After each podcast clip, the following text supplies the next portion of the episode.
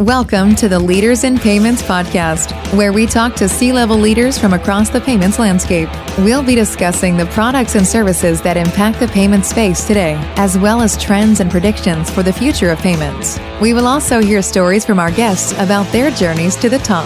D and I programs are most effective when people are treated authentically during the hiring process, but also once they're onboarded. Employees should still feel welcome and like they belong six months or a year or two years after joining a company. And that's why it's so important to separate and define diversity and inclusion in two separate pieces, but also understand that if they're both working well and if they're both just beginning to naturally occur, they're cohesive, they're top priorities, and it's very impactful.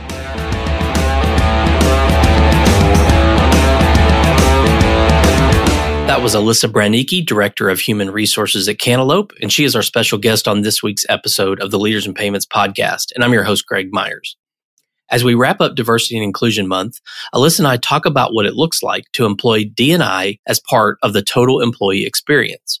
Alyssa accredits her ability to find her voice as a female in the workplace to growing up in a blended Hispanic-Italian family with two volumes, Loud and Louder. To her, diversity and inclusion are two very separate things that cannot work independently of one another. Diversity is the different characteristics and attributes that define the employees within the company, while inclusion is embracing all of those differences and welcoming them fully. Diversity is a fact, while inclusion is a choice. Alyssa and I discuss how the industry is doing as a whole, as well as what advice she has for companies getting started on their own diversity and inclusion programs. According to Alyssa, it all starts from the top down, and Cantaloupe C E O does an exceptional job of driving this point home. Tune in to get the details on this and more. We've got a great episode ahead, so let's get started.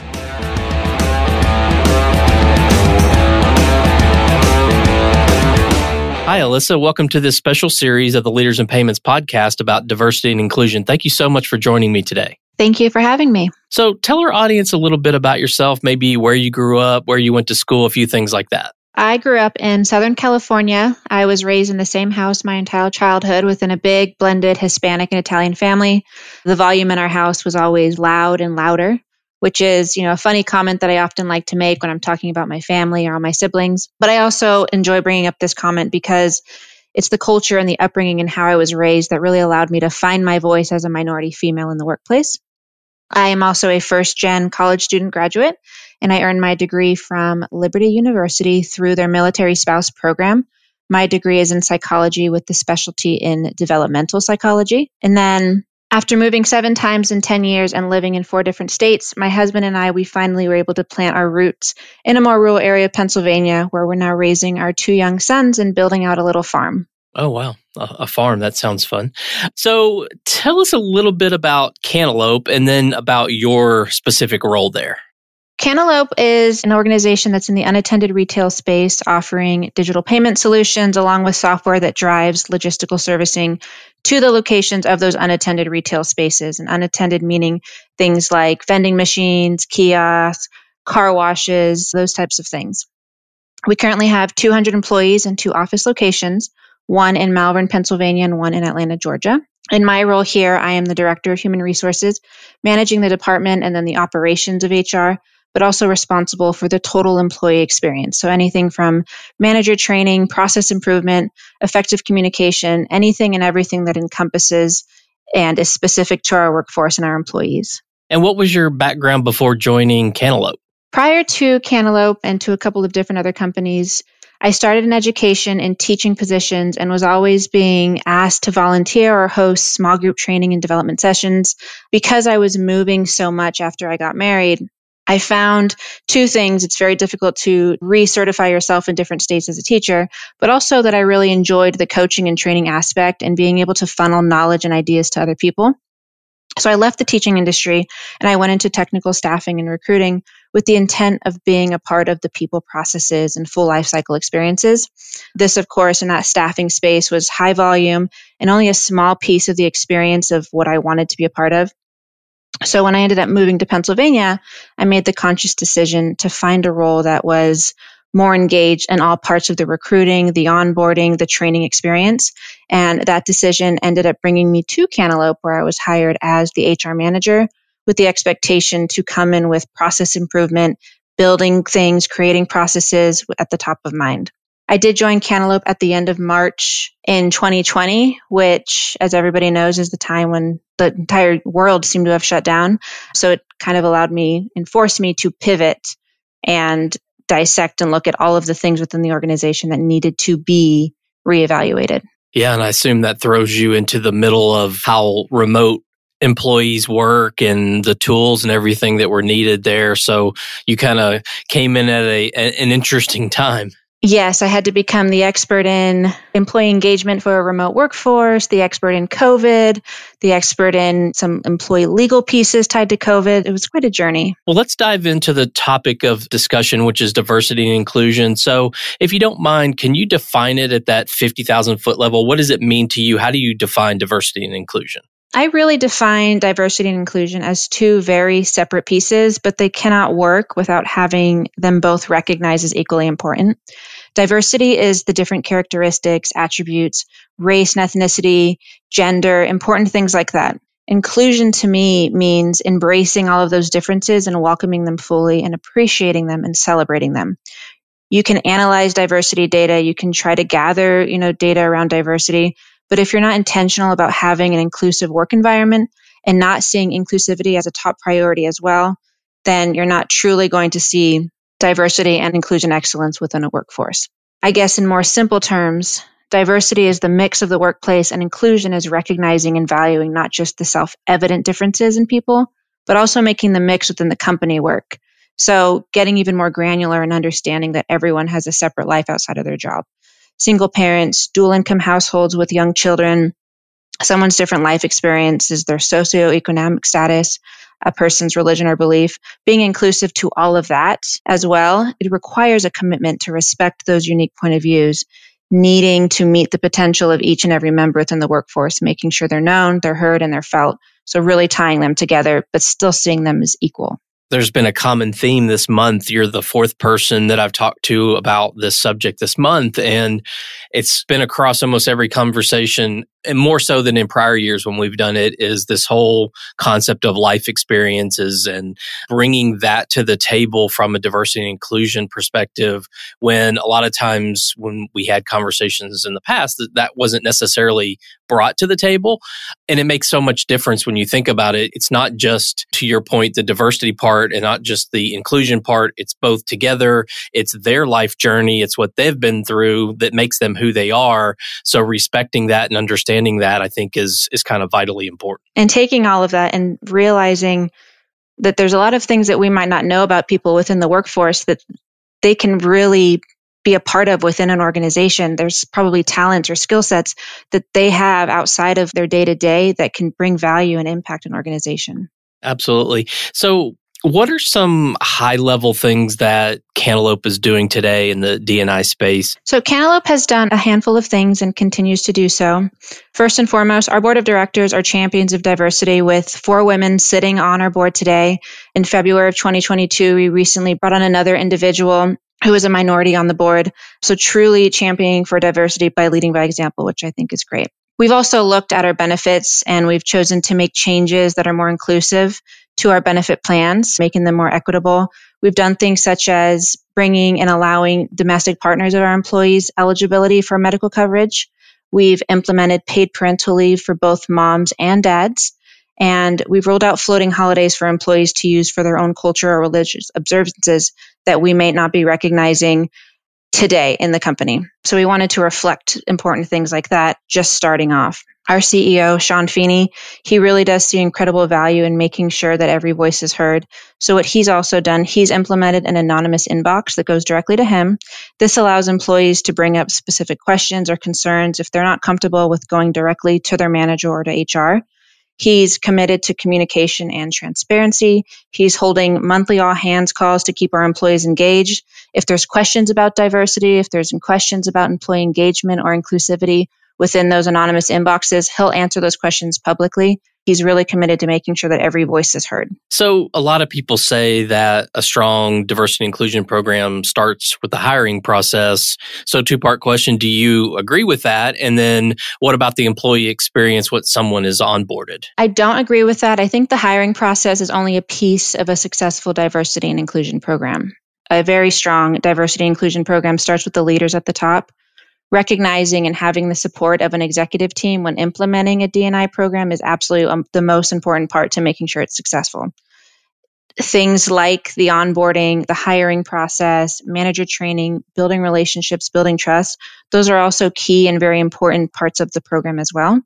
And those training pieces for those managers, understanding unconscious biases, those types of questions asked during interviews, the feedback that is given post-interviews, those are all just pieces of the greater good and the impact that a solid diversity and inclusion program can have.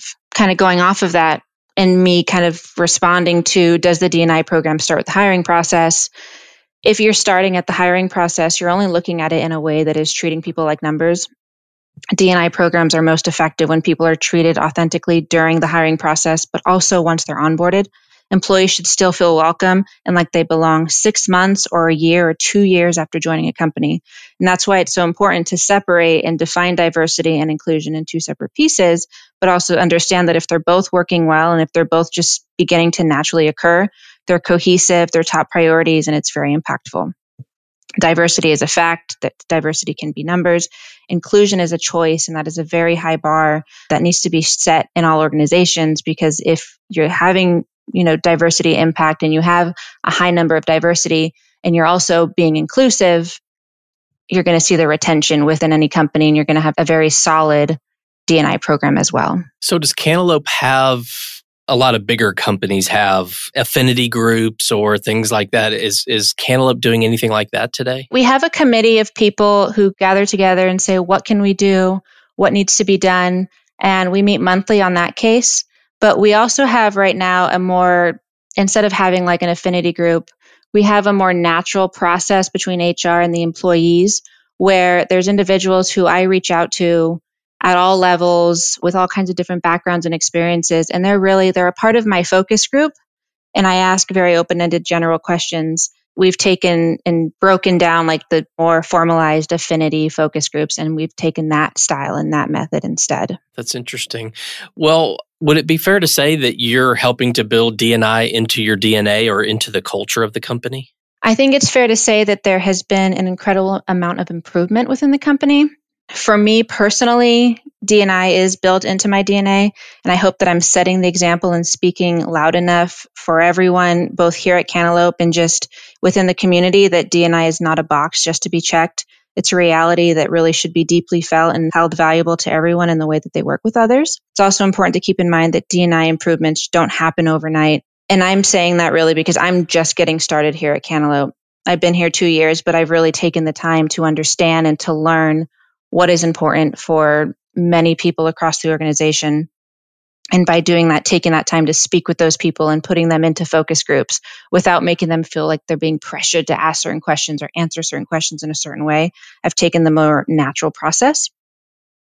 And I'm breaking down the barriers and making sure that it's not all like-minded individuals contributing towards this goal of having a really strong D and I program in place here at Cantaloupe. Can you share some best practices around D and I that Cantaloupe's using? Absolutely. So some of the best practices that we've done at Cantaloupe, we've included really taking the time to uncover the gaps and challenges, kind of as I mentioned earlier. Our C E O, he shares during his monthly all-hand calls the diversity data that we do have. And then he, he's honest about where we are, where we have improved, and where he wants the company to be and to move forward. And I think being honest and being very transparent in that piece helps with the inclusion aspect of this. He doesn't treat diversity and inclusion like just big corporate buzzwords. He understands the importance, and he has his direct reports and his executive team hold those same core values as well. And then additional best practices that we have found include taking advantage of the employee engagement data that we do on an annual basis, new hire surveys and exit interview surveys. We take all of that data and we gather it, and then we take all of the data gathered from having these conversations to build out these initiatives and allow everybody to have a voice in some form or fashion that works best for them. I think it's interesting that that Sean does that. I haven't had anyone say that their C E O stands up in front of the company and puts the numbers out there and then says, hey, here's where we are today, but here's where we want to get to. I think that's a that's a strong best practice that I think a lot of a lot of small and big companies can learn from. I agree. I think it's very bold, but I think it's something that should be happening, and, and it shouldn't be something that's just kept quiet and pushed down. And, and you know, it's not one of those things that if we ignore it, it's going to go away. It's going to continue to be coming up. So he does a really good job of recognizing that and communicating that. It also kind of helps with us selecting the initiatives that we should focus on now and what's going to happen now and within weeks or months or even the next year or two, but also how those initiatives are going to impact us in the long run and be something that just is constantly moving and, and growing with the organization as the organizations grow. Well, for those companies that are really just now getting started on their own D and I journeys, what advice would you give them? Where do you think they should start? Well, first, I really do like the way that you asked that question, because it, putting together and implementing a diversity and inclusion program, it really is a journey. It's really not a quick fix. It's not something that can happen overnight. Meaningful change really does take time. So with that, I would really want to start with saying to anybody who's putting this together, any groups, leaders, H R professionals, start with not assuming. Conduct a current state of employee experience, gather that data, take the time to research, ask those really hard and uncomfortable questions when you're meeting and speaking with other individuals. Really take that time to determine the purpose of the D and I program. Are you doing it for the people? Are you doing it for show? Understand like what is what is truly important and hold that value to how you're implementing those programs. Once you've done that, build a clear action plan, launch that action plan and implement it, and then it naturally it'll become embedded into your culture. So truly, don't start a D and I program with just making assumptions of what's needed and what needs to be representative, but take the time to understand directly and internally how it's good for the people and how it's good for the business. I think that's really good advice. I think you can get in this trap where there's a playbook for sales, there's a playbook for marketing, there's a playbook for all these things. But when it comes to D and I, I mean, there isn't a playbook, right? I mean, it's something you have to understand where you are today and, and then figure out how you're going to get to where you want to get to. Because, you know, I, I think you're right. A lot of people just come in with assumptions and, you know, they're, they're starting this journey trying to get to a, a destination without really knowing where they're starting. So I think that's great advice. So looking at the payments or fintech industry as a whole, how do you think the industry is doing and what more needs to be done? For this question, I think, well, really for most questions, my answer is always going to be that there is room for improvement. Speaking generally, I really would encourage leaders and executives in the payments and the fintech space to actively seek out different viewpoints and become more culturally competent and up to speed on what should be changed, and also understand why the change is so critical. Creating a culture of diversity and inclusion, again, as everyone should be aware, it's not an easy process. It's not something that falls under the umbrella of being a quick fix. So rely on the research, rely on the data, and have an unwavering commitment to making the workplace more inclusive for everyone. And it really shouldn't matter if your company has fifty people or five thousand people. Society is constantly evolving. The workforce is constantly evolving. And I think leaders in the payment space and within the payments industry as a whole are behind on making this more normal and more of a priority at any organization and at any size. I would tend to agree with you there. Well, Alyssa, we've covered a lot of ground on this very important topic. Is there anything else you'd like to discuss or leave with our audience? I do want to say that for H R professionals in the payment space, the fintech or technology space, don't get disheartened. Please don't give up. Diversity and inclusion is so incredibly important within a workforce, but it is still unfortunately seen as such a taboo topic. So don't stop fighting the good fight. And if you're not directly in human resources, if you're a leader, if you're an employee, understand how critical and important taking those initiatives within diversity and inclusion are. And I just encourage you to speak up, you know, use your voice and advocate and empower for those that you work with and for those around you at your company or within your community. I've heard people say if we could all just take one small step forward every day, we would start to see the types of improvement that, that we all want to see. Absolutely. And a lot of those small steps also start with building those relationships, building that trust. No pun intended here, being that this is payments industry, but being less transactional and being more authentic and building those relationships. That's going to make incredible, you know, leaps and bounds within any organization. Well, Alyssa, thank you so much for being on the show today. I know your time's very valuable, and I appreciate you sharing all of your insights. I think what you guys are doing at Cantaloupe is amazing, and uh, a big fan of the company. So thank you again for being on the show. I really appreciate it. Thank you so much for having me today. Absolutely. And to all you listeners out there, I appreciate your time as well. And until the next story. Thank you for joining us this week on the Leaders in Payments podcast. Make sure you visit our website at leaders in payments dot com, where you can subscribe to the show and where you'll find our show notes. If you enjoyed listening, please share on your social channels as well.